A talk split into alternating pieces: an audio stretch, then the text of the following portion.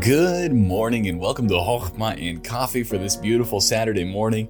I hope that you've had a good morning so far. Maybe you've gotten into your Bible, had your devotions, and if you're on the East Coast, I know it's more around noon, but I hope that you've had a great day so far.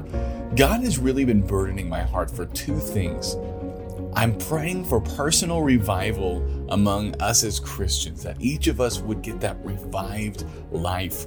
And if you're interested in that yourself, would you join me? Read Calvary Road. The Calvary Road by Roy Hession. It's a book that I read every year, and this year it helped me so much. Just again, it's The Calvary Road by Roy Hession, and just just do this. If you want personal revival, seek to put that book into practice. It's a short book. The second thing that I'm burdened for is personal evangelism.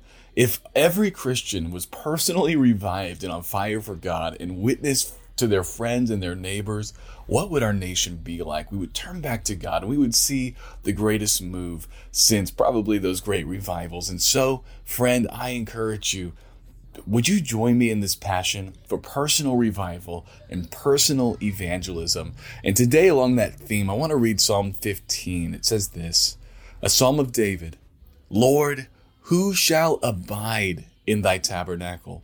Who shall dwell in thy holy hill? He that walketh uprightly and worketh righteousness and speaketh the truth in his heart.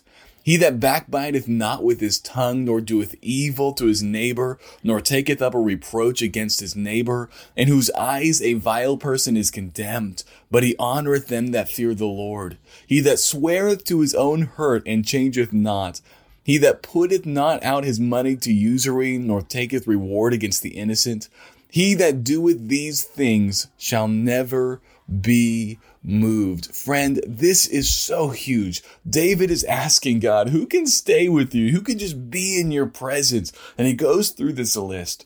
Friend, I hope that is our heart. I hope our heart is God. I just want to be every moment in your near and dear presence. And so, friend, may we be that person who craves after God, who yearns to be with God. May we yearn not to just be a mediocre Christian, but a white hot, fervent, mature Christian. A mature Christian that shares his faith with a lost and dying world. Well, I hope you have a great Saturday, and I'll talk to you later.